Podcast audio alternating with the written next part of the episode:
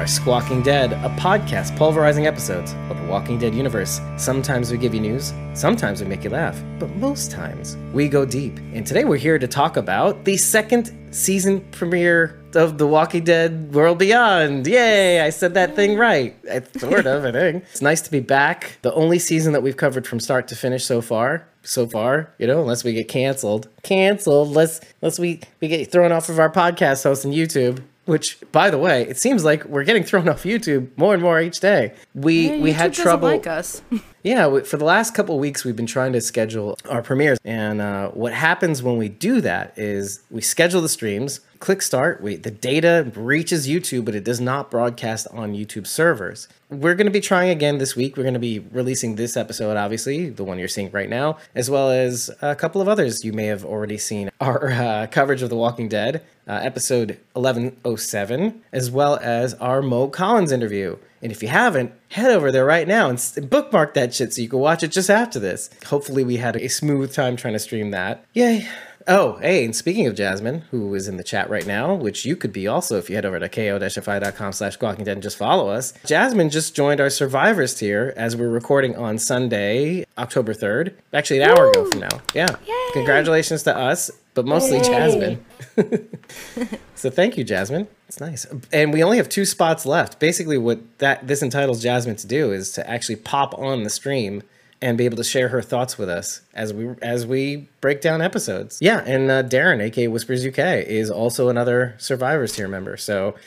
Yeah, hopefully we can get him on here at some point too. Uh, Sharon did not like this episode one bit. Rachel's kind of like, you know, I, I kind of didn't like it. Yeah, it's not plus, you know, it's not bad. It's not really great. Me, I was kind of like, yeah, I really like this episode. I'm not saying it's like I'm over the moon and flipping out about it, but I, I did see some really cool things that they did in this episode. Now, I get it, at least from my point of view, it seems like, you know, if you're going to come back for your second and final season, you, your, your expectations are a little higher, right? This is a season premiere. So I think that's where I went wrong. Uh, my expectations were very high, and, and so Yeah. I was Yeah. let down. it seems like they went for the soft route where Mm-hmm. like they kind of like they kind of eased you into that second season and caught you up by way of many different methods um, but let's Yeah. start with sharon Day because she obviously has the more harsh of opinion against I was- this episode I was just underwhelmed. Like, uh, it didn't grab me. I was bored. Like, the first half was. I, I didn't even care what was going on in the first half. And I do not need the mindfuckery stuff. This isn't Westworld. We don't, Well, we don't okay. need that. let's Yeah. let's drill down on what that is though because you're talking about like when hope hits her head Yeah. Mm-hmm. Because then that made me question everything that was real through the rest of the episode. like like whether rj grimes is real Yeah. thanks a lot ashley It did make- Weidman. Yeah. It did make more sense to me the second time I watched it. It was a little easier to understand, but still, like, s- still, it was not clear what was real and what wasn't. And I, I don't like that. I don't like. Uh, you're saying at like least not in that section or did you have the same experience as section. okay okay In that section. Because Yeah. Sharon saying like she didn't, she questioned everything, whether everything was Yeah, real. everything. I was like, "Holy shit, is this real? I mean, is that really what happened?" No, I- Well, it, it I- just messed with my head the rest of the episode. To be fair, to be fair, Silas was Love it. watching. Silas was watching with me on my second watch, and that the scene with Huck and Kublek talking, he even said, "Is this real?" I'm like, "I think so."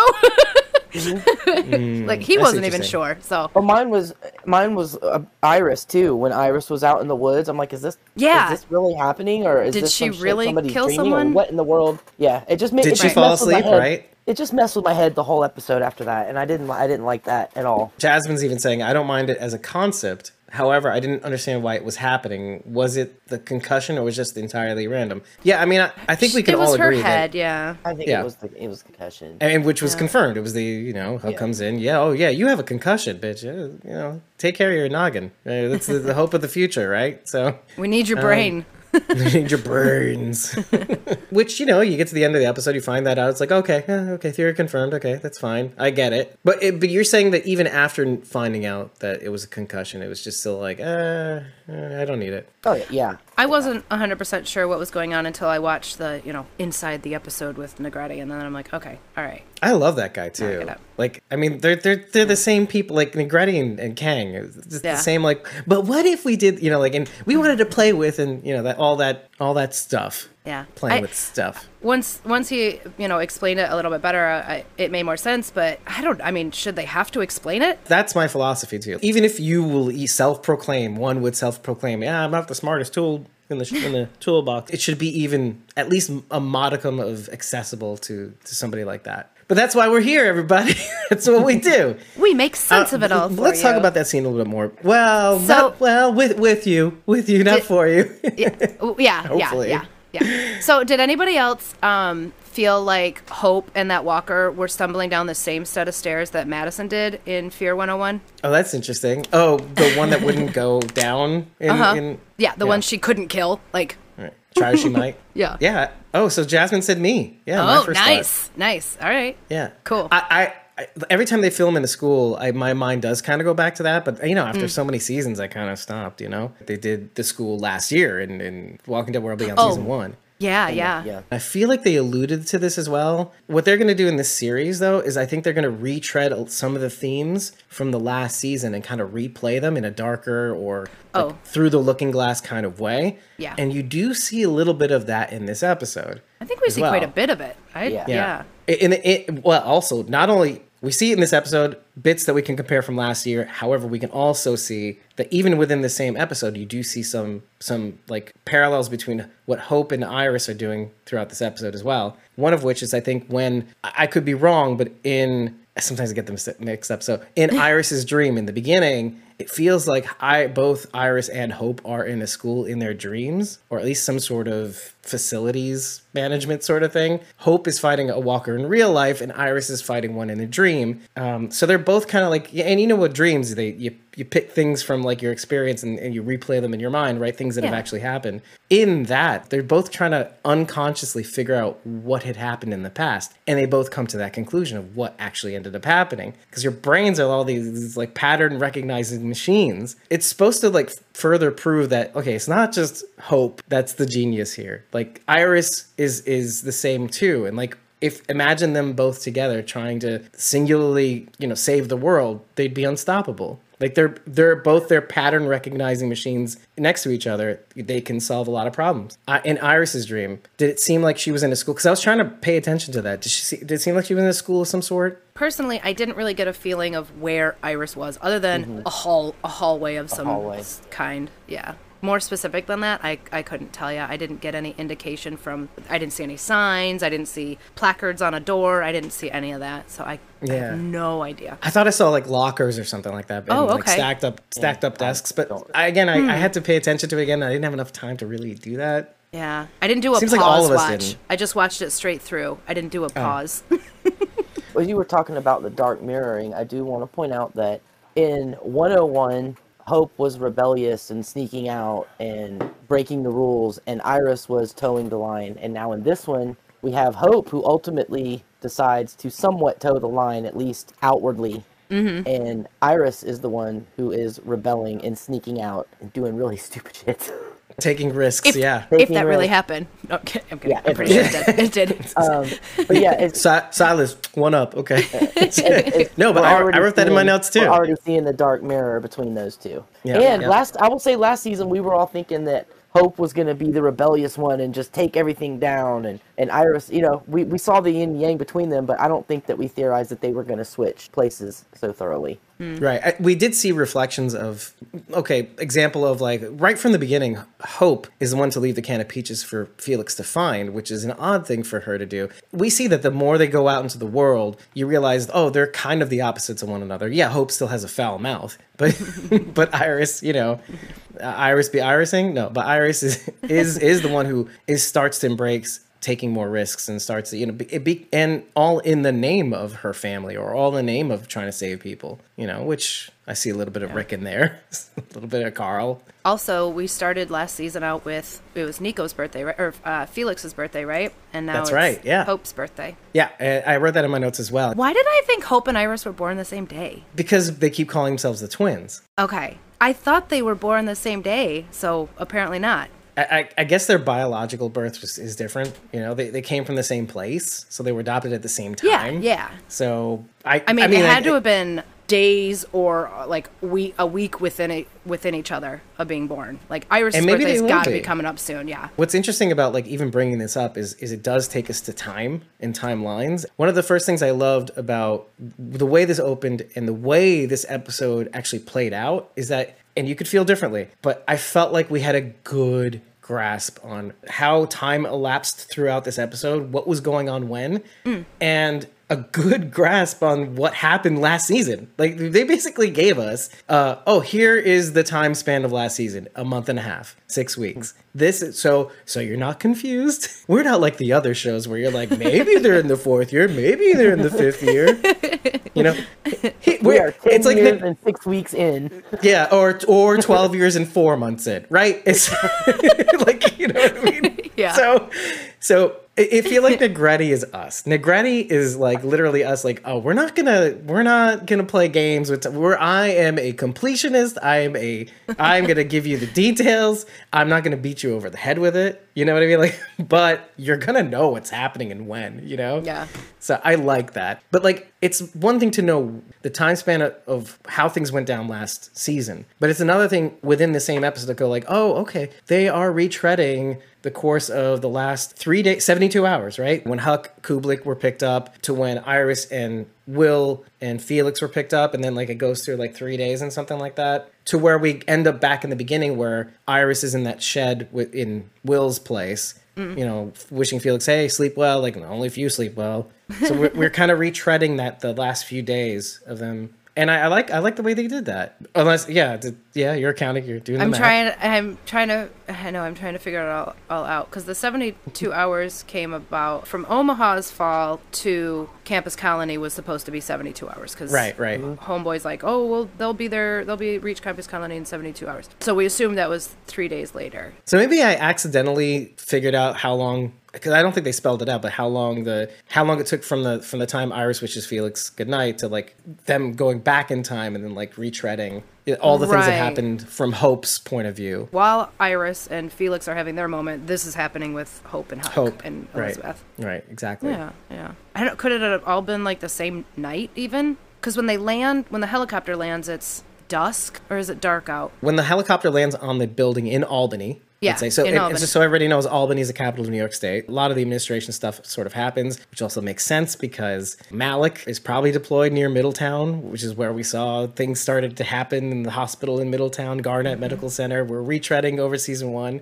So, like having those two in the same geog- geographical location is kind of cool. So, she was a attaché for the UK Ministry of Defense. When Huck is picked up, they're not that far away already. They're in New York State. It seems to be the end of the day, and by the time they reach the building, it's already dusk. And so Hope is traveling through the night, and then it seems like by the end of her dreamscape walkabout that she's on, it, the morning starts to come. And the doctor must have checked her out, and she must have gotten rest because it's been all night, etc. And by the time we hear from her, it's already midnight of the next day, right? Is, are we in agreement on on the time on time elapse here? What makes you say that a doctor checked Hope out? Oh, because Huck says, oh, Doc says you had a concussion. Oh, this is after. Okay. Okay. after this, all the stuff. Yeah. This is when they're in the fenced-in area. yeah, exactly. Okay, yeah, the fenced okay. in kids in cages, hmm. whatever. Yeah, sort of. Good question. Good question. Yeah, so it feels like sh- there's at least a day think that's I- elapsed. I think when I was watching it, I assumed that was still the same night.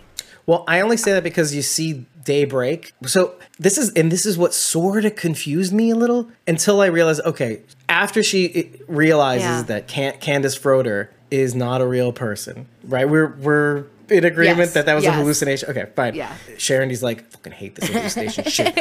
So, there's a significant amount of seconds paid to when she stares out the window. Like you're not realizing at the time, and I had to go back and unpause and redo, rewatch like three times. Like, why is she staring at the the stacked upside down table, looking out at the sky? And I realized the color is changing. I realized dawn is breaking. So I'm and look, I don't think there's a real big significance to that, but I, it does signify that she oh. was out all night trying to Helps survive on her own. Yeah. yeah, yeah, yeah. And then she she got out. She went to okay, pick me up. And then she goes with the CRM Kublek. She's like she plays the death card, like in Bill, Bill and Ted's Bogus Journey, Yeah. and um, goes with Kublek. And apparently, so there's a stretch of time where she was with a doctor and determined she had a concussion. And then by the time Huck and her have that conversation, hey, it's midnight, and she hasn't seen her father yet. Now, Okay.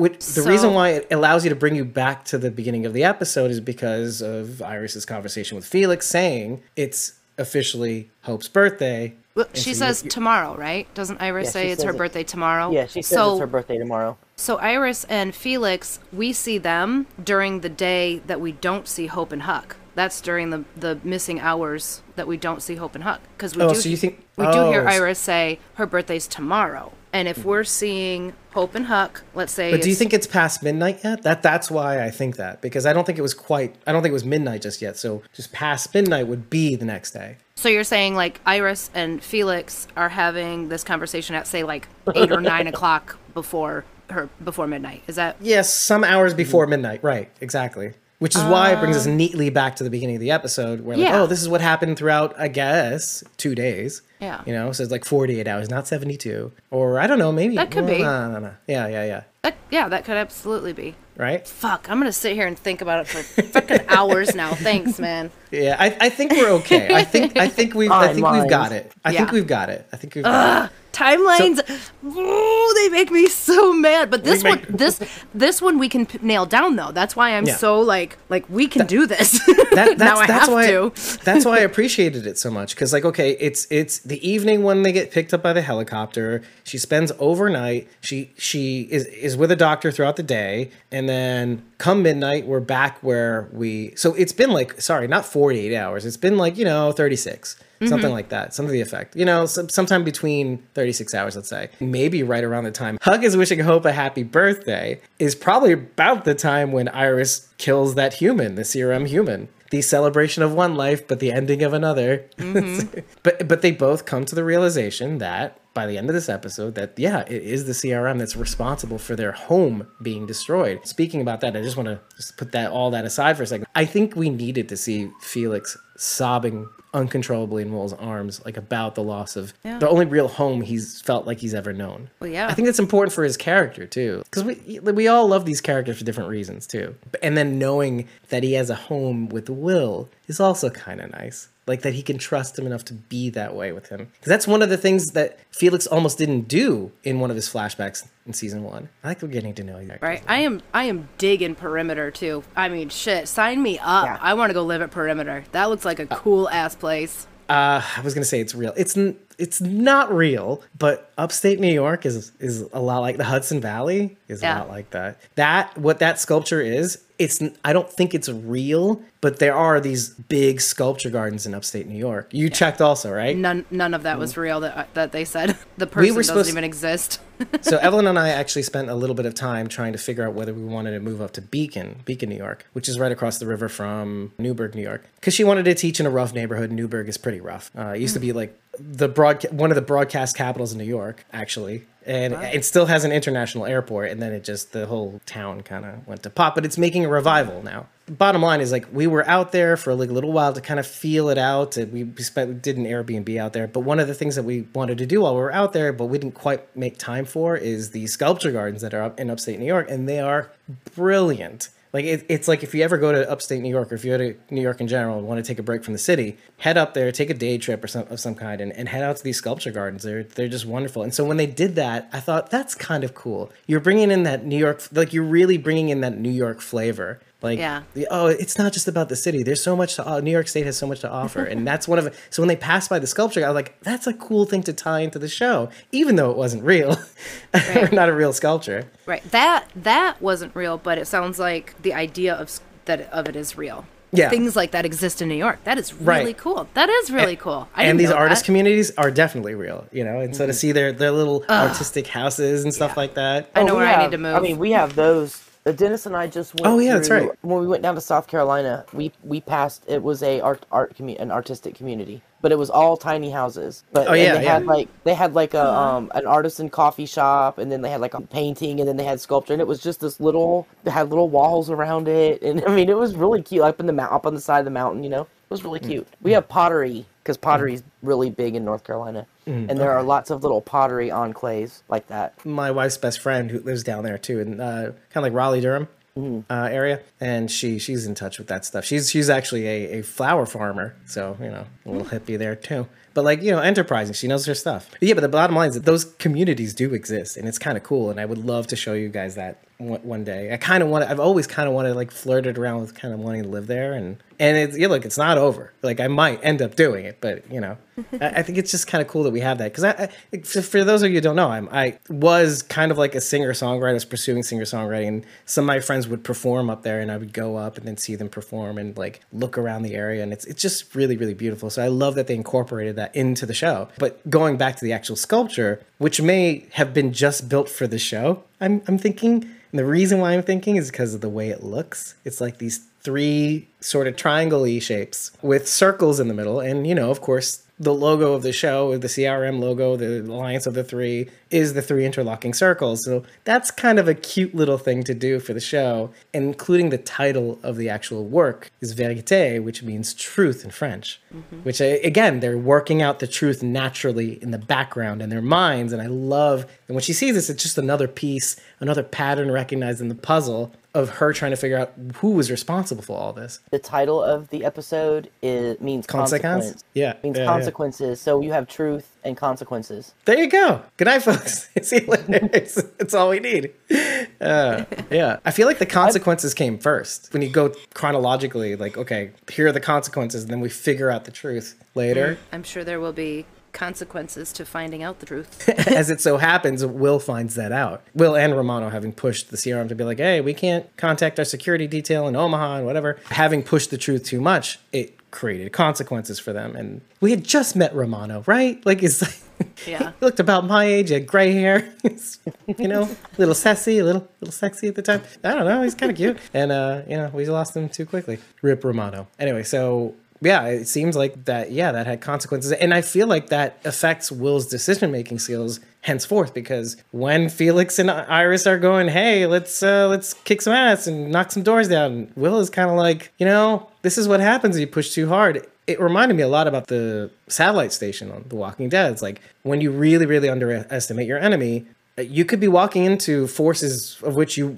truly, truly don't understand the magnitude. But that's really the question. Do you think Will here in this instance is right? Or should there be a bit of a mixture of Will and, you know, I really don't know who's right in the scenario. Because I'm looking at both ideas of like Will saying, we, we got to play the long game, is what he says. Because I kicked the hornet's nest and this is what ended up happening. Mm-hmm. You know, I could have gotten all of you killed just by my actions alone. But then, you know, I don't blame Felix and, and Iris, but at the same time, like I don't know who's who to follow I in this I think scenario. they need to kind of sit back a minute and look at the big picture before they just do what Iris did, which is blindly rush in and make things a lot worse than Right. than they already already are. So I think Will is right in the sense that they need to kind of think about what they're going to do, not just, oh, let's just go do this now. Let's go take on the CRM. Let's go take on the CRM. Let's us three little people. I think Will has the most and best insight of CRM right now, so he has the most information. I think we should be listening to him. the only thing I have to say in response to this is why I don't know is, and I have to push it because like there's a part of me that goes, but wait, this takes me back to Hope's dream sequence where she's looking at Candace Froder and like the the plaque that's on the wall is like future leaders of tomorrow kind of thing. You know, this was the best and brightest of this school. And meanwhile, Hope is out here on her own. The first question I have to ask is, could Hope have made it out there on her own? Really? No, You don't think so? no, no, Okay. no. Okay. She'd have been dead in 24 hours. So it's not enough to be smart, right? It's not enough to be super smart to survive out there. No, she could do the best she could avoiding everything. But the second she runs into a small herd, she's done. Oh yeah, yeah. She's done. Well, not only that, but if she were to run into other humans, mm-hmm. That too. her experience has almost only been with her circle in Campus Colony. And Percy So and she would have well, but even then, that's two people that turned out okay. You know, right, I mean, right, right. This is a big critique never from really last year, dealt with the the insane insanity, but not the and stuff we've been crazy seeing on people. Right the the Walking Dead currently in season eleven, which Right. is what we- we, we should be seeing essentially, right? Isn't it odd that she kind of figures out early on that's what they mu- must look like? That's what people that are left over must look like. Sight unseen in her br- mind, even the best and brightest turn out feral almost, right? Well, what she imagines when- Candace to be. When left alone, this is what Yeah. happens to people who are alone. But it's the fact that she doesn't really know it, and yet she knows it. Mm-hmm. I, I find that fascinating that she has Well- that sort of insight into what humans might devolve into. Like right, right, because this is in her head. Right. Hmm. So Well, like Iris dreamed that she was a walker, so this is Hope um, foreseeing what she, the best and the brightest, would become if she stayed out there on her own. yeah, I- and So I, maybe she wouldn't have died. Maybe it's not so much that she would have been killed or died. She would have become what Candace Froder became in her head. and, and who is Hope if not somewhat similar to the best and the brightest, which Mm-hmm. the is what she's referred to or something? I don't know. By whom? By Kublek or something? I don't know. I have no idea. But I asked the question because that's kind of what I was leading to. Like, okay, even on your own, even if you know what you're doing without other people, this is what you end up becoming. That's the best case scenario is you become this not feral but like crazy person. You know, smart but crazy person, and smart smart in the sense that that's all there is. If if that's what ends up happening, if you don't have people to fight for, and this is what this is why I like this parallel between Indira from this uh, from the perimeter colony and Kublek when they both sort of ask, you know, what do you want out of life as it stands currently? And I, I like that they both ask the question of, you know, oh, yeah, what do you want? And then Iris is Hope, you know, not knowing that that's her sister's name, Right. obviously. Oh, that was funny. When Hope tells Kublek that there's got to be more than just this, Mm-hmm. do, do you believe her? Is it? Do you think that's that's exactly what she wants? Like what she would say to Indira if she had asked? Ooh, now that's that second part. That's a different question to answer.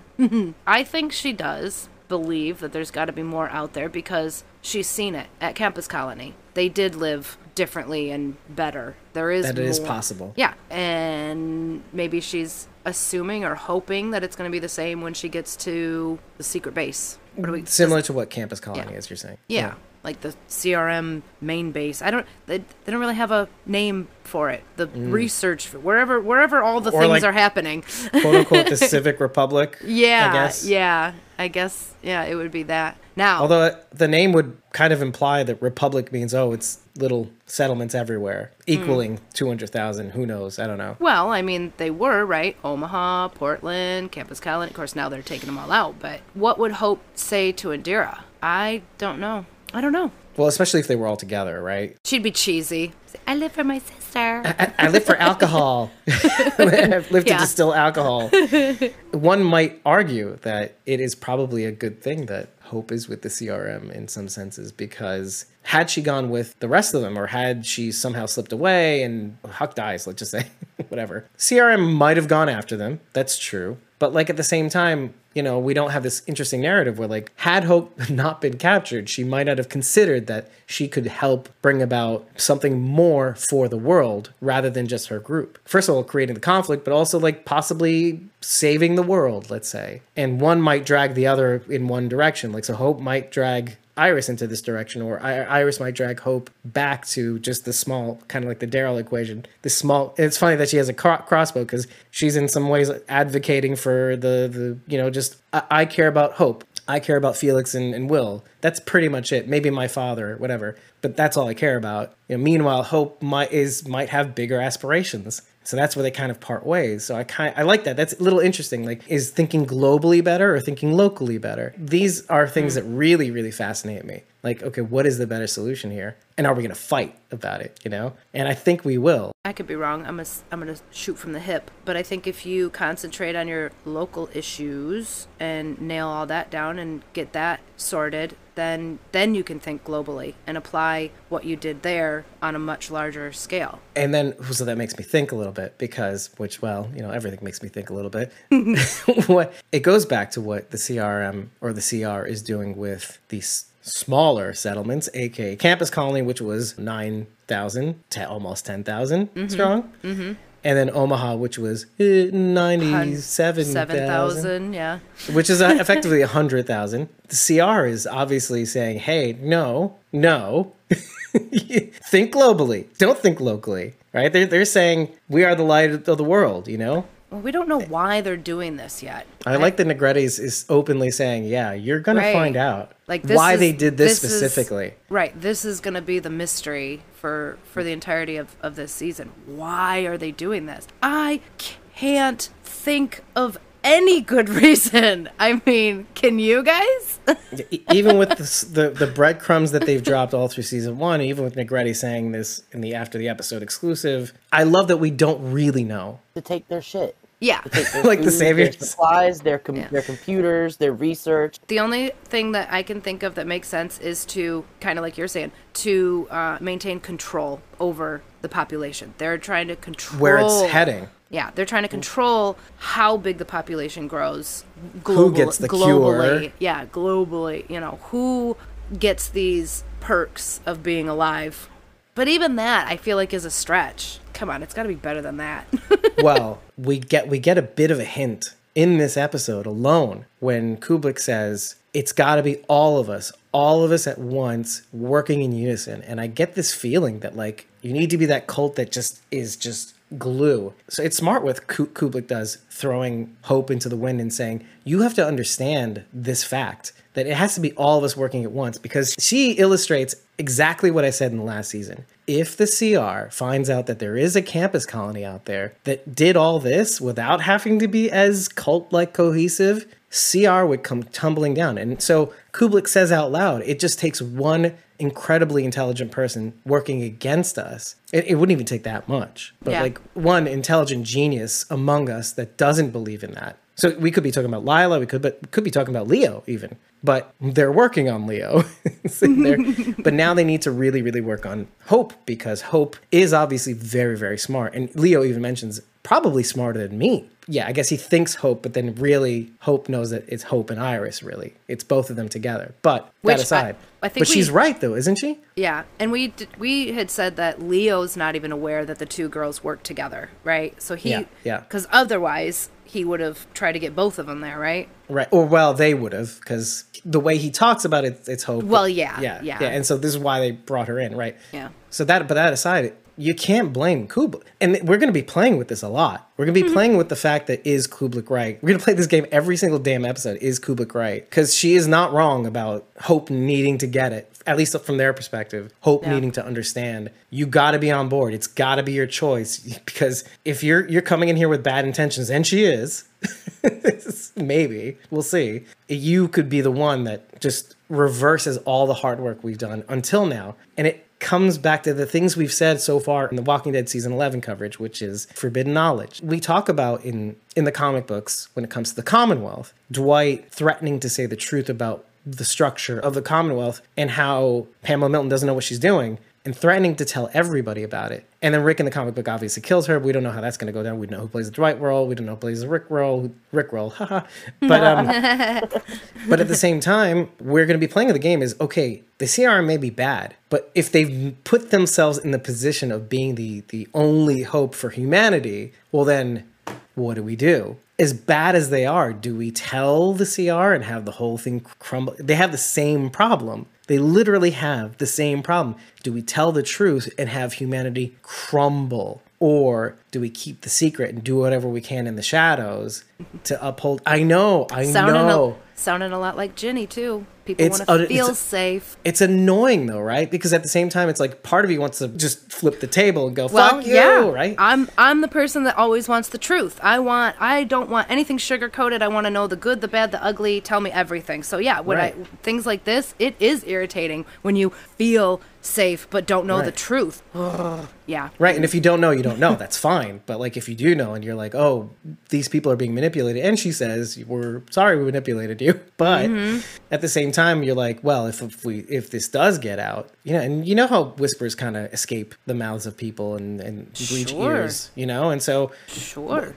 loose lips sink ships, right? That's the whole thing, right? And Will even kind of alludes that Will and Huck, oddly enough, which is kind of cool that there's a little bit of a interplay here. And, and I'll get to Huck in a second because that's that's a very interesting conversation. But loose lips sink ships, and and if it means that your words, your tr- the truth, is the downfall of the two hundred thousand strong of humanity, well then it was it worth it? Look, I'm a cameo. We don't like being backed into a corner. We we go we go feral. We just scratch eyes out and everything. We don't like it. But part of us is kind of like, well, I'll be good, Daddy. I'll I'll be good, Dad.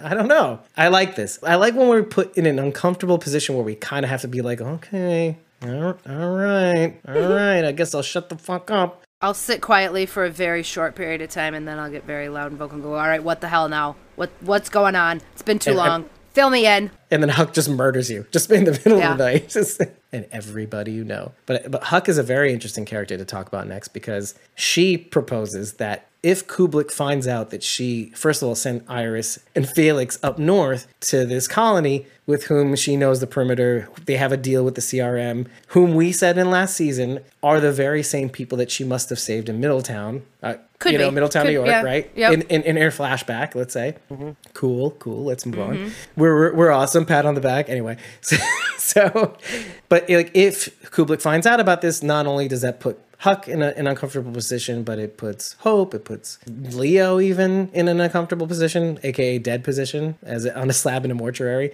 I want to ask though, is she right? Because I don't think so. Is Hope revealing the truth about her stashing away Felix and Iris upstate something that would threaten everybody? Or would it, as Hope says, just threaten Huck's position or Huck's life? I think it would definitely threaten Iris and Felix's life. Yeah. Okay. They don't. And- cool. They're offering them a place to live, but they don't uh, want Amnesty, them. right. Yeah. Yeah. And Right, right. and everyone at Perimeter's lives. Like ev- they yes. they would be I mean, they're basically harboring fugitives right now. Now, Kublek knows about Perimeter, right? Clearly the Right. CRM is aware of mm. this place. So, And Iris just put all of them in danger right now because Yeah, now they're going to have to exactly. investigate. right? Yeah. Walkers don't shoot arrows, so that's yeah, big mystery there. Um, Don't they? This isn't season 1 anymore. Didn't season one Walkers do Throw rocks climb fences. But well, does it endanger Leo and even Hope? I'm not so sure about Leo. I mean, he really has no idea unless someone tells him about this community where his daughter is at and he tries to go find her. But if he's kept in the dark, I, I don't see how he would be in any danger as long as he doesn't find anything out. Ignorance is bliss. Right. the only thing I want to drill down on is like I don't think Hope knows about the or who knows if she, she gives a damn about the perimeter colony, but she doesn't know that the perimeter colony would be in trouble. Well, I guess she would know. She does know. She doesn't know the name of the group. So I guess that's what Huck is outlining, right? Uh, outlining, right? Is that you're getting you're going to get all these people killed too for harboring Felix and Iris Well, in the place that I told them to go. Huck should have also just kept all that shit to herself because now she is making Hope an accomplice by giving her all of this information. Hope didn't know any of this before. It would have been safer for Hope not to know. Now Huck just gave her all this information. Now Oh, if they th- now if they say where's your sister, she knows. She doesn't have plausible deniability anymore. Indira even says when Felix and, and Iris come in, you know, I'm gonna tell my the council to not question you until tomorrow. Mm-hmm, and I thought for a second that I that um, Kublek was that Huck was like, oh, I'm gonna tell him the question you hope tomorrow, and it's like I thought maybe they were doing the same thing. I'm both like, right, right, Yeah. But man, it could be. Who knows? But like, I think Huck is trying to head Kublek off at the pass and saying, listen, Kublek might ask you about what happened to Felix. And it- even with the idea that they may get amnesty, if they know that we let them go and told them where to go, then you would be putting my life in danger also, but also their lives too. Because Huck basically says this out loud. It would be one thing if they found out on their own where they were which is fine. Mm-hmm. But if I was responsible for it, well, then you circumvented us. You you went against orders for me to, which it says in the code book, I was supposed to kill them. Therefore, expendable. Mm-hmm. You know, So is is Huck asking Hope to tell Kublek that she did kill Iris and Felix? If if Or- or question, no, if questioned. just not tell them anything, like the, that we didn't encounter them or anything Yeah. like that. It was Well, just me and her. It was just me Well, and they know they were It- together at some point, right? It's also she doesn't want them Yeah. to. She doesn't Don't want Hope to tell them that they decoded their. oh, right, book definitely, as well, definitely, yeah. Yeah, she. That's what she's saying. that. She's like, I mean, don't tell them that. I mean, I, I think that got that's what got me to a- ask the question because Hope would be okay if she told them all of this stuff, including the code breaking. Even if you know what's what, okay, you know you know the, our dirtiest secrets. Uh, we we, manipu- we manipulated you and killed your friends, but this is your only way out. you That know? would- but they don't know that Iris is also a genius, so they would be very disturbed if they found out that Iris was decoding their stuff. And how would they even? Well, I guess they would search the place and find the code books and whatever. That would also be why Leo would be in, in trouble because he didn't tell them that Iris was also a freaking genius. You know But they what would I'm never. saying? Like I don't they- think they would ever but- find out though, just I- because. But, what I'm saying is, is like they they got Hope because Leo was talking about how smart she was and she was this genius, and then they find out that Leo didn't say anything about Iris when Iris is just as big of a genius as Hope is. So I think they would see that as him not being truthful and honest, and that would put him in danger. in spite of the fact that he doesn't even really know that they're both genius. But like, how would they know that Ho- that Iris was also like a genius though? How would they have found? Oh, Because because of the the one books. If they decoded the books. if they find the decoded books, yeah. Well, that, now that's interesting because it, de- it depends on how it would go down first. They find Iris, they find the books, and don't kill Iris right away. Well, then they find out she's a genius, or they could have gotten the wrong person, the, the wrong Bennett. Oh, it was Iris all along, it was Agatha all along, which I don't think would put Hope in danger. Still necessarily, how would she know? I don't know, but like I, I think they would just bring Iris aboard, kill Felix. then I don't know. It does go back to the Occam's razor argument of like who CRM is. Is like if you already know about us, you're dead. You're dead, dead, dead, dead. So and Huck says this clearly. She says we've killed people for less, much less, They just wiped out 110,000 people for mm, threatening very- to be not right, a very obvious reason. So right. Yeah. Right. For what we can tell, the the idea of them is a threat to them. The, the the fact that they could outpace them at some point, long game, as Will said. We don't definitively know whose decision it was and why. So Jasmine uh, wants to know what's going on with the CRM soldier with the Whisperer mask. So what that was was Iris's dream. She was having a dream that she was fighting with a walker, and uh, then the walker grabbed her arm. So she's like, "Oh, this isn't real," and tore the face off. And what was underneath was a CRM soldier. So this was Her trying to work things out. Right. So basically, what they're saying is um, Iris is now a psychic, and her dreams predict the future and tell her everything she needs to know. well, that Well- should say something about Walker Iris at the in 101 then. Yeah. Uh oh. Still waiting for that.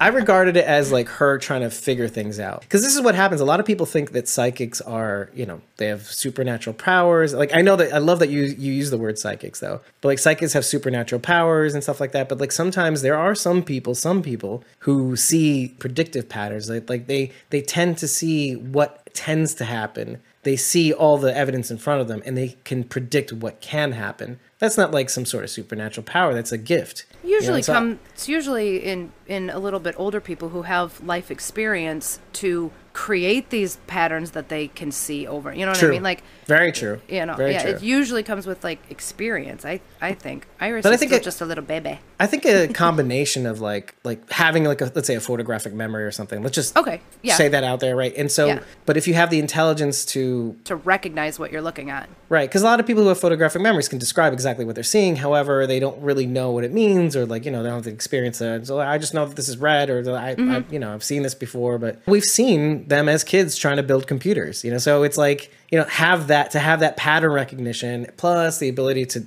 put it into use makes them formidable as even child prodigies let's just say. And like what is not a child prodigy in the apocalypse if not wasted talent? When you're too busy trying to survive you know, do you have the time to innovate? I don't know. And especially if you're you're in a safe community where you don't get the chance to have the pressures to innovate because right necessity is the mother invention right mm-hmm. when you when you need to you will look at what we were saying at the bog when hope was taking apart a siren we were just kind of like I guess that's a thing she could do. But no, we didn't know. We assumed this is really how smart she is. When pushed, she can figure this shit out. And so I think that's what CRM is really trying to exploit. They don't know it's in, in Iris, but they know it's definitely in Hope. I think I missed some stuff, even though I watched it two times. Iris is talking to Felix about, and I think she also says it with Will too, maybe when all three of them are talking. She talks about how they covered up Campus Colony. Why would they cover cover it up? I'm confused where the cover up is. What's the cover up? That they said it was walkers that did it, not. But- they're, well, they're saying the empties just ran through it.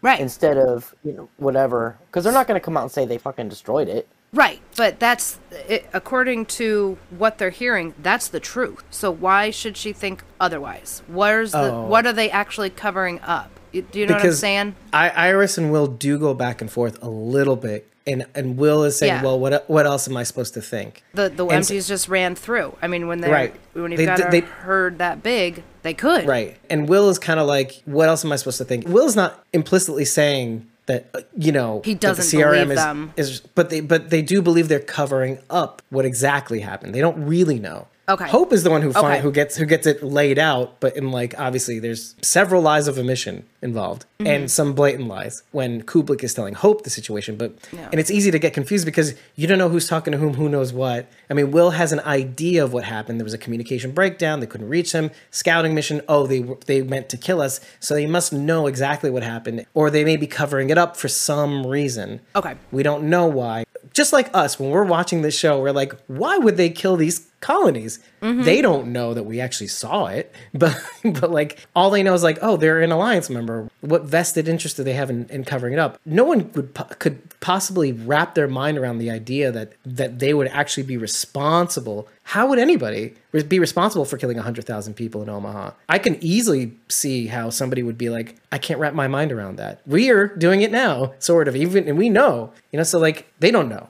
So I can see how they would go back and forth with like, oh, how do you know this? How do you know that? How do you know that they're trying to cover it up? What's the deal? Like, I don't know, but they tried to kill us. Yeah. I just couldn't. I don't know just- why. I couldn't see the path that got Iris from the empties did it to CRM is behind the empties doing it. We know because, like you said, we watched it. What Oh. information did Iris have to connect those two dots? That's that's what wasn't making sense to me. So Will mentioned a column, I think. Will did Yeah. mention a column. So Yes. that's how they knew Yeah. it was walkers, right? Right. So remember, Iris has that dream after that conversation.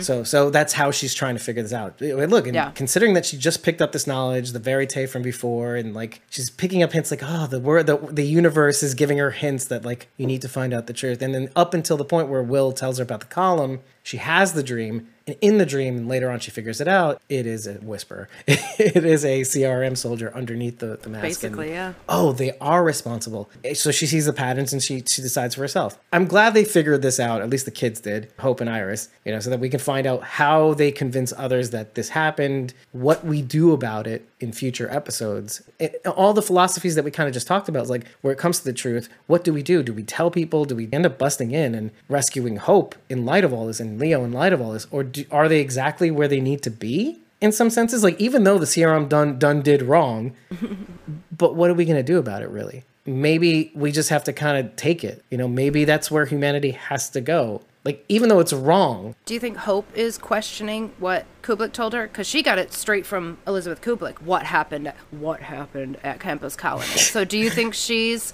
connecting those same dots Iris is, or do you think she is taking Kublek at her word and saying the empties killed everything? That's a really good question. I feel like hope without iris in this situation is a little more lost on the truth. So like right isn't it odd that iris kind of figures it out right away and hope doesn't? This is what i kind of wanted to get at from the beginning was oh don't count iris out. You're gonna see a little bit more from her in this season.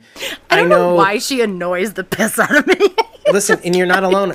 I don't know why. I think Negrete uh, or whoever you know the powers that be realize that they realize they really took in the, the feedback that Iris is the weakest link, goodbye kind of thing, and I think they're going to try to make it seem like there's more weight behind her character than there was initially. And look, that's their fault. That is not necessarily Aliyah Royale. Oh no, no, no. She's Right? written. She's written that way. And so maybe, okay, maybe this is her season. Hope really did kind of shine in the first season, I think. A lot of people say Huck. Does that realize that? Annet Mahendru, powerhouse. She's kind of like the stealer of the show.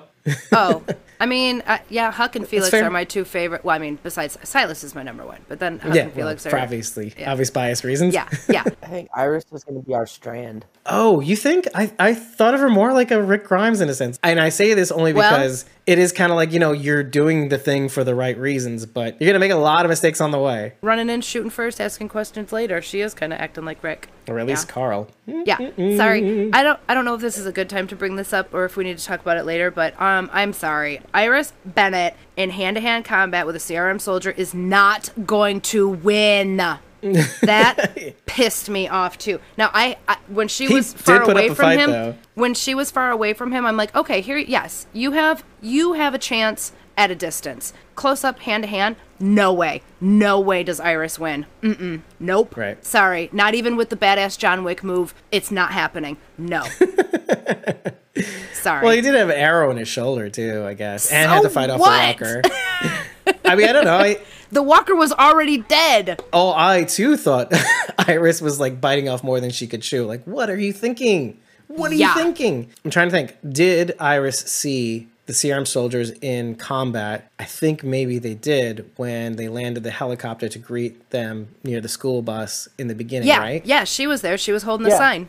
Okay. Okay. Arms charge. She Mm-hmm. Yeah, didn't get to see them in hand to hand combat, but yeah. But Yeah, she saw know. how formidable they are, united, and I mean that was intimidating. Even Jasmine, Jasmine saying uh, he was injured, to be frank. So Yeah, even an injured CRM soldier, I think, is a better fighter than Iris. We've seen her try to take down walkers. It's not pretty. at, at first and I, I find and I, i'm seeing this a little bit more that there's a bit of a role reversal because in this episode it feels like hope is not as proficient as iris ends up becoming iris ends up re- weirdly lapping hope after only a short time whereas hope has had this hand-to-hand combat, combat, training oh, yeah. for months Mm-hmm. with Huck, and it, it's this weird kind of yin yang reversal sort of thing. Of, well, I guess that's what she's you She's gravitate towards it, mm-hmm. yeah. Whereas like Hope had to work at it. I guess some some people need practice and others don't.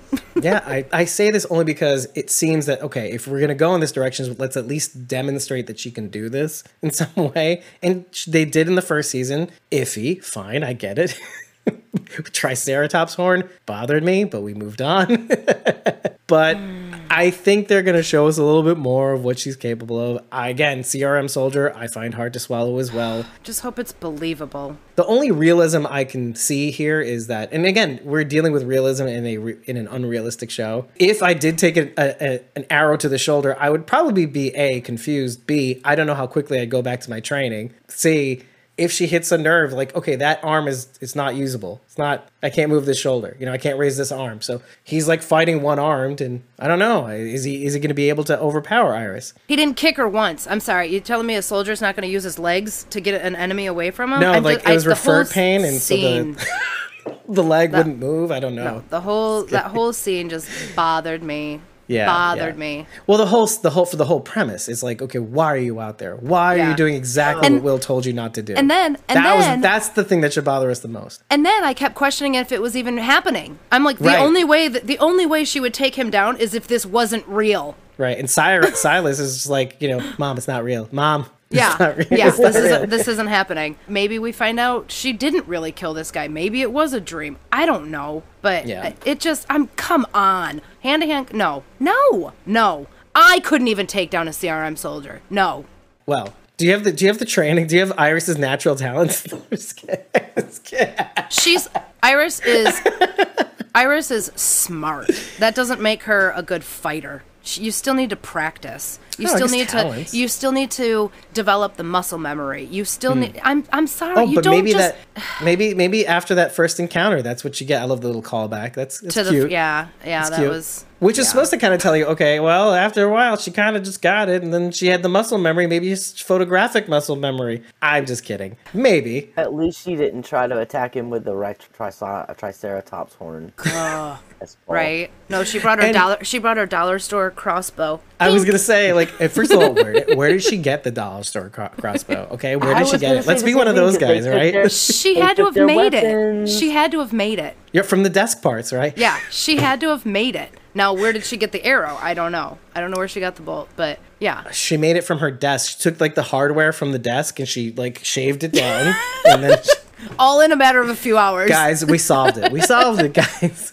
Oh she took her hair and she dipped it in Yep. paraffin and she like made it elastic, and then that's what she uses for the bolt. You know, to draw the the bow. Right? Oh my We're in gosh. agreement, right? Oh my god. I'm I'm, I'm completely kidding, audience. I, I Yeah. don't think this happened. I think she stole the crossbow. Let's be clear, because some people take us seriously sometimes. Why? Why do you take us seriously sometimes? Um, How did she steal it? Do they not have someone guarding the armory? Ah, that makes more sense to me than than what just happened. anyway, I don't know. Yeah, I guess not. I mean, and you know, look for a bunch of hippies. I guess you know that kind of makes sense to me. I can believe that. Sure. Jasmine's agreeing with us too. The whole thing was pretty unbelievable, she says. Glad I'm not the only one to think this. I'm okay. I'm not bothered by it too much. I am bothered by the scenario. The fact that it could have been her number in that very scene, and it should have been, let's just say. I mm-hmm. don't know. I don't know. But like, maybe that alone should tell us something for whatever reason she bested this soldier, and that's going to tumble a whole set of blocks that set up Yeah. the rest of the season, I think. So, Let's say it was this guy's first day on the job. Maybe maybe it was maybe he was a new recruit and and hey, Maybe that that's another thing I want to focus on a little bit too, because it seems like this guy, and I, I I'm looking him in the face, and he's was he involved in the massacre of Omaha? Was he involved in the massacre of Campus Colony? Maybe it was his first day on the job, like you said. Maybe he didn't know any better. And I'm seeing the, the, the fear in his face as as Iris brutally takes this guy down, and Iris's vengeful heart. And, and and it takes me back to what Indira asks Iris earlier. What do, what do you live for? mm-hmm. And now I'm thinking, oh, maybe it was hope at first, but now it's vengeance. You took our home. You took what mm-hmm. we thought was safe. You thought you took what we thought was was right in the world, and you made it wrong. You took our safety, let me take yours. Exactly. And then this guy gets caught in the middle. It's like I'm just trying to do my job. I'm just trying to make it so walkers and people don't and don't get anywhere near us. Mm-hmm. Right with my stupid flashlight and I don't know no night vision. Just kidding. I'm not gonna be one of those guys. But there's something to be said about like we don't know who this guy is. You know, he's scared. All you end up seeing on the show of CRM soldiers is that they are badass. They're just the, the, you don't see the faces because you're not supposed to. You're not supposed to see the executioner's face you know, so that you can't be you can't judge them. And so you know they're there to do a job, and that's literally what Kublek is laying out. Is like this is we have to do wrong things in order to make everything right. Just like an executioner, you don't see their faces, and then you see this guy's face, and you realize that's that's what he believes. We were here to do a job, and now he can't do that anymore. Jasmine says if she if she had died in that scene, I would have been mad. Would not have been mad. Yeah, same. Yeah, but then uh, you know, he wouldn't have this show necessarily. I don't know, maybe. I, don't know. But you got you got my point on, on the last thing. It's like it's like very interesting to see one of these CRM soldiers be afraid. They are still people. They're not robots. I mean, they're told to be robots, but then they're really people inside. We learned that with Isabel. Y- yeah, yeah. You did, but I, it's gonna sound silly, but some people don't know that, and Yeah. Think. so you- okay. it's nice to be reminded. Isabel's a Isabel's a perfect example. Do does she know what's going on? Does she have any idea that Campus Colony's been destroyed or Omaha? How complicit is is Isabel in any of this? How complicit are any of the foot soldiers? You know, do Um, they well, I deserve mean, to be wiped not- out? Maybe not in Omaha and Campus Colony, but I think we know for a fact that Isabel has killed other people and stood by while other people killed people because we know that she was there when they threw guy off the roof and Mm-hmm. I mean she's she said that she's hell she killed her own partner. Mm-hmm. So I mean we know that Isabel will do that. Which is what she has to relate to Althea. So is she innocent? Not particularly. If you've made it this far, you're not innocent anymore. But it, it will go to the point of why they're doing this. And intentions matter. You know, Yeah. why we do what we do. We have to be the executioners. We have to be the ones to make the hard call. Are we going to be Which okay is- with their reasoning though? Is it going to be when we find out why they're Is doing Kublek this? even are we all right? Are uh, when we finally find out what their motivation here is? Are we going to be like, oh yeah, okay, that makes sense, or is it going to piss us off and be like, that's not good enough? it, it, you know what? I have a feeling it's going to piss us off, and we're not going to be able to say a word about it. And I think it's like The Walking Dead, it, but in a different angle. Like The Walking Dead puts you through this torture porn and says, "Hey, you want to see more, don't you? You want to have your heart broken some more, don't you? See you next week, you you pieces of shit. See you next week, you dumb assholes." no, we don't Milgram- want it, but we the still come back. The Milgram experiment persists. It, it persists to today and in a different format. You are going to like it. You are going to like being told not to tell the world that we are assholes because we are the last chance. Now we are the last chance. Now we've made it so that we're the only option. And that could be enough, which is sick to think about that you taking out these these strong genociding these two numerous communities. One, 10 times the size of the first, which we already thought was pretty bad. Which again takes me back to the question of Portland again, because they're gonna take them out, right? They've gotta take them out. There's no way Portland can can persist in the shadow of these events. Because we didn't know exactly if they went after them. Yeah. But they did mention they would send somebody out there to, to mitigate situation.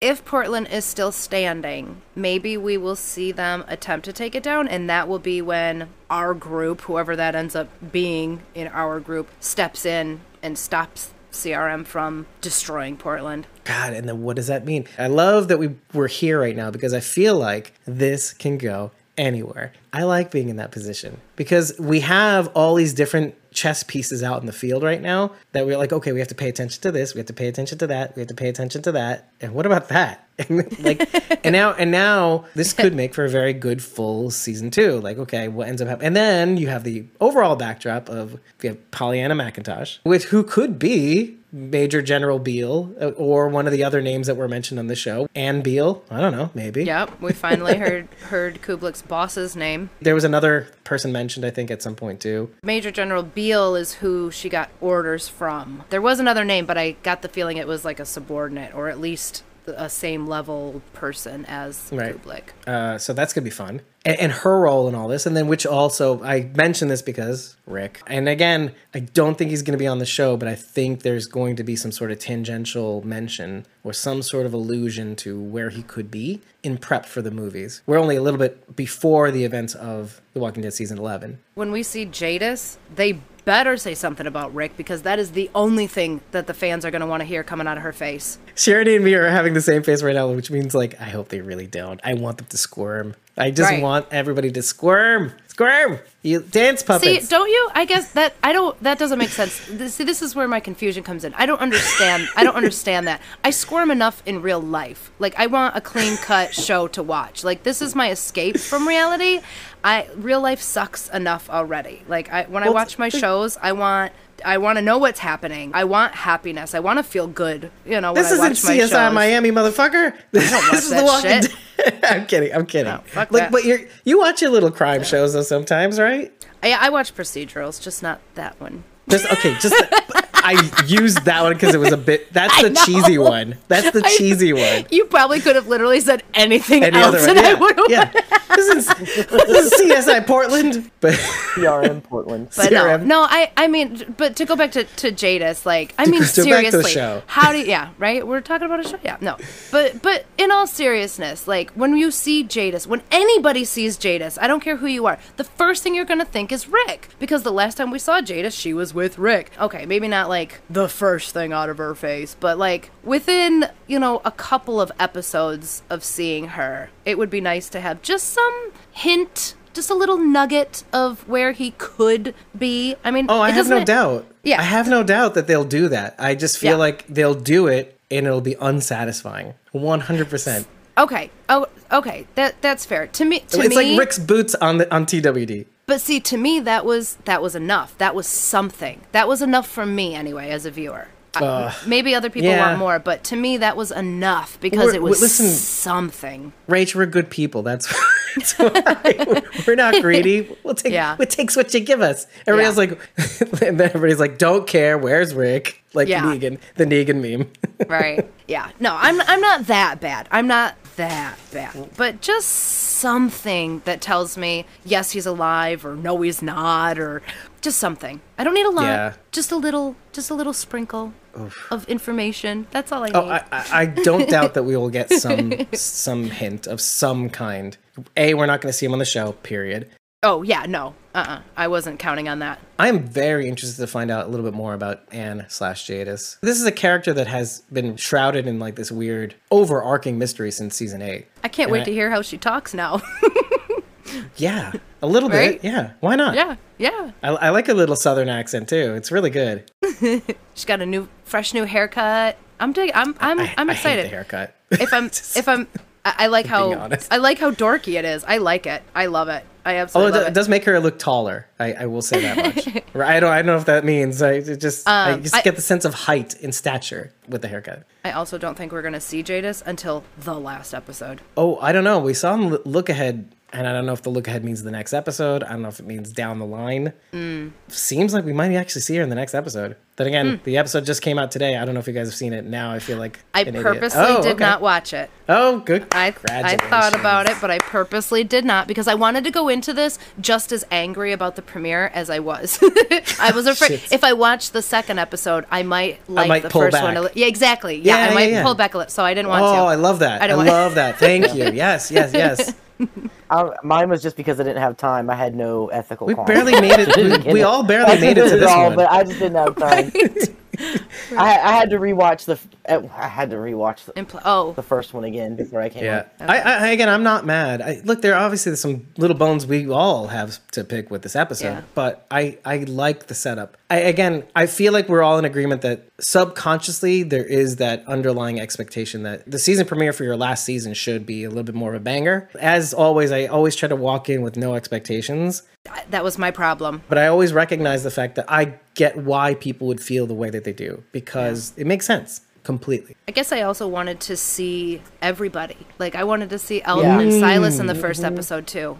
Yeah. I, you know what? It's was funny because. I was thinking the same thing, and I was thinking also, I know why they wouldn't do that either. You don't want to have your shows be like this Game of Thrones effect where, like, okay, we have to touch every single character in this first episode. And yeah, you feel like they should, but Mm-hmm. at the same time, I, I get why they don't because I think they maybe want to focus on them a little bit more in the next few episodes or something like that, where the crossover occurs. You know, who, t- Yeah. who, which other characters touch the other characters in episode three, let's say. So Hope maybe interacts with Silas. It seems like they're in the same facility or something like that. Yeah, I think so. Of all the characters, we didn't really get as much Hope slash Silas interaction. Whereas, you know, we got Silas and Iris, Silas, Silas, and definitely Elton. But now we we may get Elton and Iris at some point, and that's that's kind of cool too. We got a little of that, but not much. They they want to put these characters like just like Fear the Walking Dead in the anthology series. They want to put characters together that didn't often interact, which I I want to see in the world in World Beyond. Right now, Elton and Percy are just out there wandering around. Yeah. Silas Also- sacrificing himself to escape, Yeah. so that they, Yeah. they'd be safe. And And he's still he's still injured after a day and a half. Jasmine was saying that the, the look ahead implies the Implied the whole, whole season. So Ah. maybe we'll see Jadis in the first half. Maybe it'll be the, the mid season uh, finale. that Are they going to take a mid-season break, or I think they're going to go all the way? Really? Yeah, I think so. There's not. I don't think there's going to be a break, guys. I don't know how I feel about that. Two World Beyonds are coming out before Fear, so Fear and Fear Seven A will end at the same time as World Beyond does, and I think they timed it that way. Oh, because there'll be two episodes before of the uh, world beyond before fear comes Yeah. back and then they'll be together and then they'll end on the same like i said 7a will end at the same time as world beyond ah, I see, I see. Okay. We'll be getting the AMC Plus for Fear next week, right? yes, yes, yes. yes All right, guys. I'm not. Yes. I'm not thrilled about this. this No, is I'm just- gonna I'm gonna bring it down after after what happened with World Beyond. I'm br- I'm bringing the excitement level down. oh man i'm excited i'm excited Wait, no, no, no. matter what i'm excited Explain no matter this. what. Why? Why? Why do you say that? I'm just well, curious. because I went into World Beyond with such high expectations, and I I, was so incredibly disappointed, and I I do not want that to happen with Fear. I don't want I don't want that to happen with Fear. I fully expect Fear coming back with a slow roll. yeah given the synopsis that was released i kind of already know who's going to be in the first episode so i won't be nearly as disappointed as i would otherwise Yeah. So as Jasmine says, I want to see June, so we're getting that. yeah i don't know this this is not inside information or anything like that but i don't think june's going to be in the first episode Yeah. i don't think we're going to see june until episode three i think See, bringing the expectation levels down. That's I'm lowering the it all down. temperature. Yeah. I also heard that But the first two episodes. I'm hyped for Fear no matter what. I Yeah. also heard the first episode revolves around our two favorites. Yeah, that's So- why. I'm Who's saying- our? My my. Well, in your case, it's real. In, in your case, I meant it. It's real. Yeah. Yeah. exactly. They're talking about Morgan and Grace, people. They're talking about Morgan and Grace. Morgan and Strand, actually. Oh, Jasmine just just just uh, Morgan says Morgan is one of my favorites, so I'm good. All right, there you Ah. go. All right, Jasmine, it's me and you, Okay. me and you against the world. Look, I have kidding. I don't care. I have respect for Morgan. He's he's an OG. He's an OG. Sharon He is looking out for the res- distance. He has earned my respect, but he's just irritating me right now. That's all. He needs to get his shit back together. Is what needs to happen. Get your shit Yeah. together, Morgan. you know, it kind of goes to something you said a while ago. Is that or or maybe the way people are reacting to Carol, and it's odd that we have these feelings towards these two specific characters who sort of kind of mirror each other in the universe. Like these kind of tortured souls that have seen a lot of shit but react to the world differently. I lose people, I lose myself. Carol had her moment too, and then she mm-hmm. escaped outside the walls of the kingdom. And then, you know, obviously you're like me, Rachel. Like when Carol was getting shit, you're like, "Hey, guys, it's Carol. Why are you being such Yeah. a dick?" Yeah. And then like, and, and I'll admit, like when when people give Morgan hate, I'm like, "Mm, "Oh, I have a stomach ache." Oh, oh." but like, you know, I mean, look, they react to the world in different ways, and uh, you know. I think that's just the spice of life. Like I like that our characters don't think and feel the same way. First of all, as us. I don't want them to think like us. First of all, because then you'd be yelling at your wife about sweet potatoes in the pandemic. And, see, exactly, right? Stupid argument, right? But I like that they don't. They're not exactly the same as us. I like that Raleigh acted in the world a different way than many of us would. Well, who know? Who knows how we'd really react in the apocalypse? But I'm gonna get back to the point, which is when you see Carol, you see Morgan, you kind of look up to them. They are pretty badass. They are are good guys that are good in a way, but like especially with Carol, you have that little extra, like little extra ingredient where it's like, oh, she is kind of does kind of bad things sometimes to do good things, you know. Whereas Morgan does good things to do good things, and maybe he should have done more quote unquote bad things. The origin of Morgan being having not killed his wife Jenny Jones, his his greatest mistake, and then that leading up to his son's death, sort of. So Two Jennies he couldn't kill. Jenny, Jenny, and Jenny. Jenny, Ginny and Jenny. Is that, is that what we're saying? Mm-hmm. Yeah. Yeah. Yeah. There you go. Jasmine says his shit is together right now, as close as Morgan can get, anyways. Well, you know, hopefully he'll get it closer. And I'm I'm even in agreement with that. I, I do want to see our good guys be better or heroes or whatever. I do want to note that we did see at some point Hope flashing back to her moment with killing Amelia Ortiz back when she was a kid. That that mm-hmm. was interesting and maybe relevant. That whole scene of her walking around the school alludes to her path thus far. It's like, okay, I was may not have been the best and brightest, you know. I kind of roamed the halls, did, made trouble, and then, then she walks through and we see her journey. Why was it that I couldn't be the best and brightest? Well, there was this moment when I was a kid. so, and then that's where things diverged. I could have been this the, the future leader of tomorrow, but maybe the CRM is giving me the opportunity again. That whole scene could have been done without the hallucinations. It was just confusing, trying to figure out what was real and what wasn't real. Flashing back to being in their apartment, but it looked like their apartment after Campus Colony had collapsed. When she's in Leo's office, she's having a specific memory. Was there a memory flash when they were in the apartment, or was she just in there? And She was in there, but I think the the, yeah. the first time that we saw her in there was when they were planning Felix's birthday, the card, and Mm-hmm. all that stuff. So we, we have a general sense of what all the things that she's done in that apartment, let's say, or dorm, I don't know what to call them. But we've been there too. I think that's the whole point is that we've been there too. We've been there here. We've been there when they Yeah. were, when he was in the office and stuff like that. So Well, at the end of it all, it was it was basically to sh- prove that Hope can't survive on her own, right? That was the whole point of the that it's like this everywhere, too.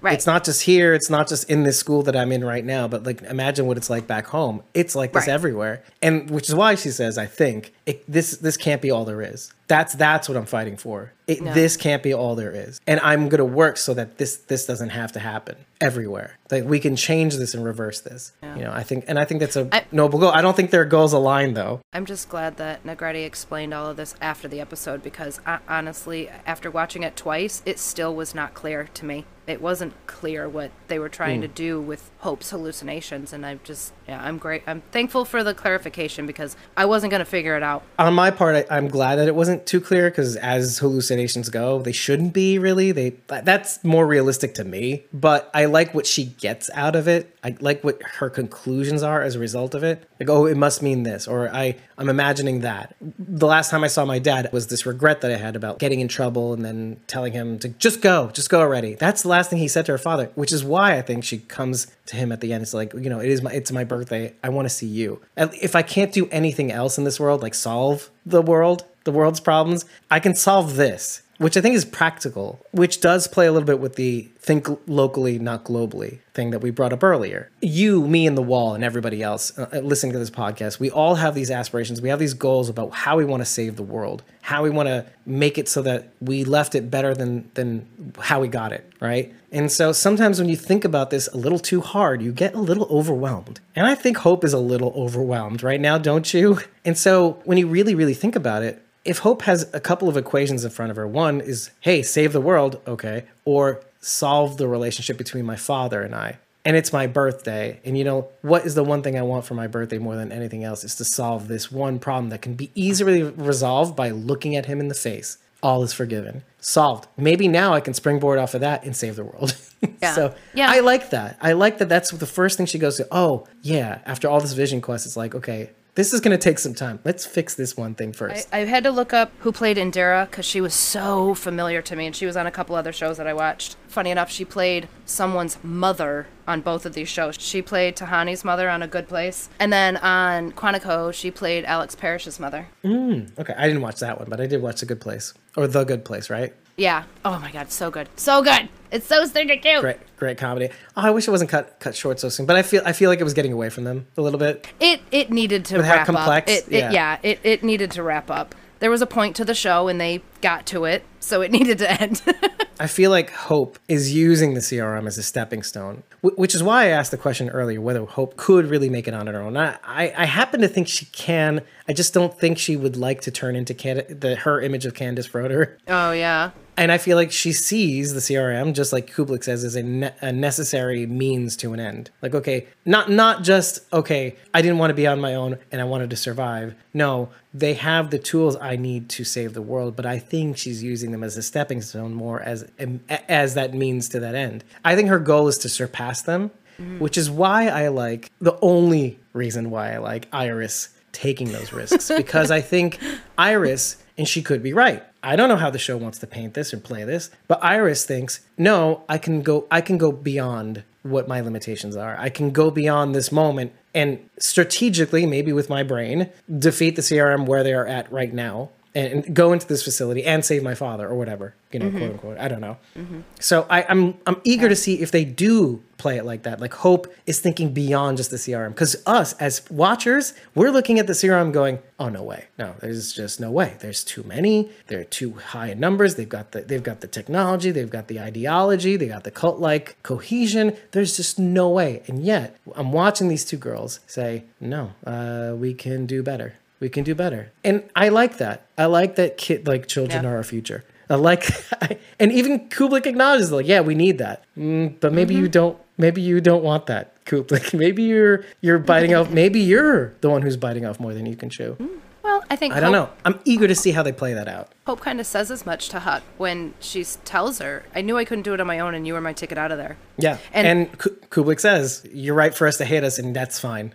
Yeah, and and and Iris too. Iris points out to Felix, everyone who stayed in Campus Colony is dead. We took a risk. We were rewarded for taking that risk with our lives. We survived, and so in her mind, she's like, I should take more risk because it worked out that time. Mm-hmm.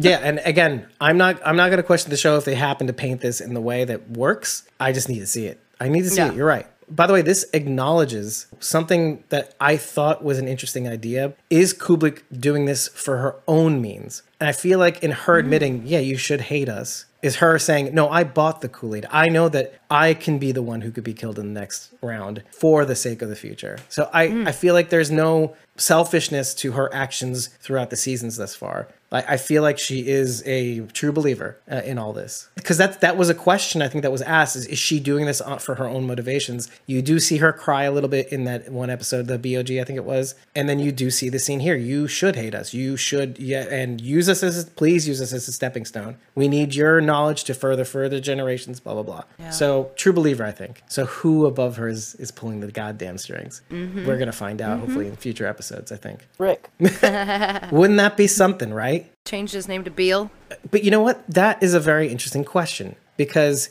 we've seen Rick. We've seen how he works. I know he didn't start the CRM. That makes no sense whatsoever because they're the one that saved him.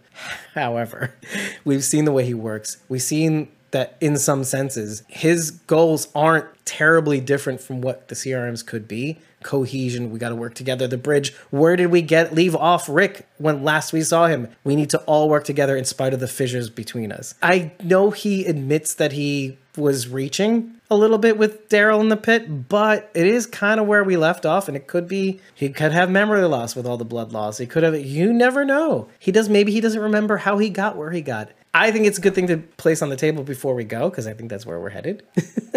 Yeah, I but think. what, what do you guys think? The idea of Rick losing his memory makes the most sense to me because And if it's Rick- just a little bit, even yeah even if it's just like the last however many years or what you know or whatever I, that's the only thing that makes sense to me because the rick grimes we know would stop at nothing to find his family again so the only re- the only way he wouldn't be out there looking for them is if he doesn't remember them Or if he was in a coma this whole time from all the blood loss and all that stuff. Yeah, maybe he's not Mm, even awake. Or or the other thought is that they threatened his family. If you attempt to look for them, we're just going to wipe out the community. Yeah, yeah, yeah.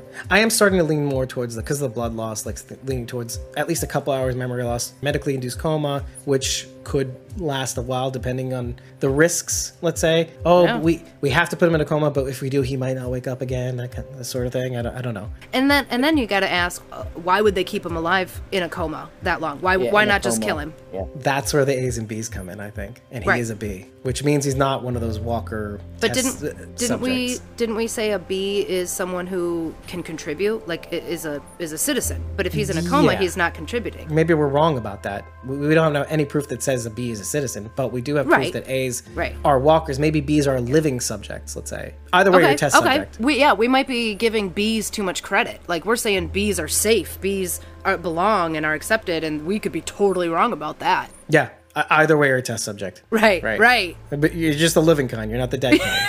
right. and they could have been experimenting with him this whole time it- Sure. while he was under. Let's say. I, I don't know. We're assuming that, but yeah, let's assume that. Fine for now. He's gonna end up being like Murphy and Z Nation, and he's he's the only one immune. He's got bites. He's got Walker bites all over him when we see Rick again.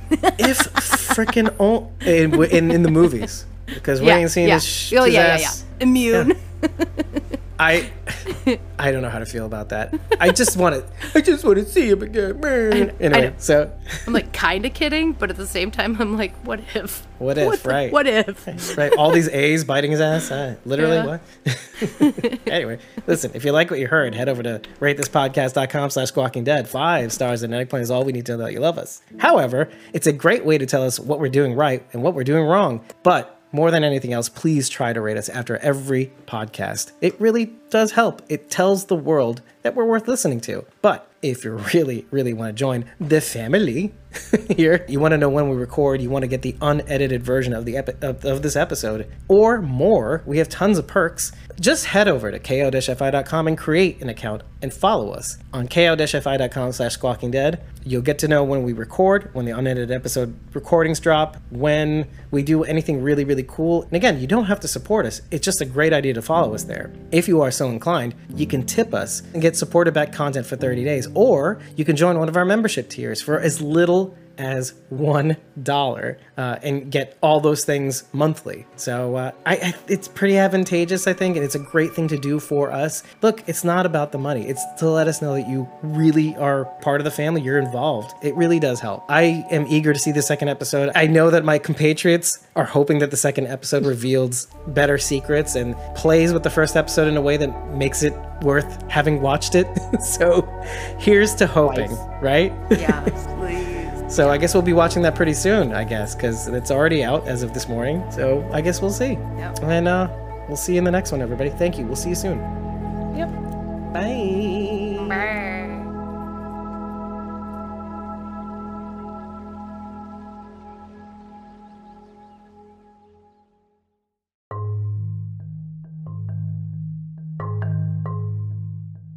Thank you so much for making it to the end of this episode. It is so great to be back talking about the Walking Dead World Beyond, a series that we've been covering since its very since the very beginning. It's kind of gratifying to have covered a Walking Dead universe property from the very start, and so here we are in the second season. This episode has been brought to you by our Survivors tier members. The following are all on Instagram: Eliza Jones, seventy-one. Whisperers UK, and Jasmine.iac. This episode has also been brought to you by our Whispers tier members at Aiden the Raven on Twitter, at Snick3 on Instagram and Twitter, and at Judith.Morton uh, on Instagram, as well as our new Whispers tier member, Fan Art Lindy, obviously on Instagram, but also on ko-fi.com slash fanartlindy. Uh, it is so great to have more and more of you guys join the Squawking Dead fam, and as well as join our Discord. It's it's been really really gratifying getting your feedback, getting your technical input, and uh, we've been improving it along the way. Adding Discord, adding uh, we may even be putting our unedited episode recordings on YouTube, so it's a lot easier for you guys to catch up on the full length version without all the cutting out and uh, getting getting on the ground level of that. And eh, it doesn't hurt that it boosts our, our views a little bit too. So uh, always happy to kind of make things easier for you in the process of uh, you know getting getting your perks. So thank you for joining us. We'll see you in the next one.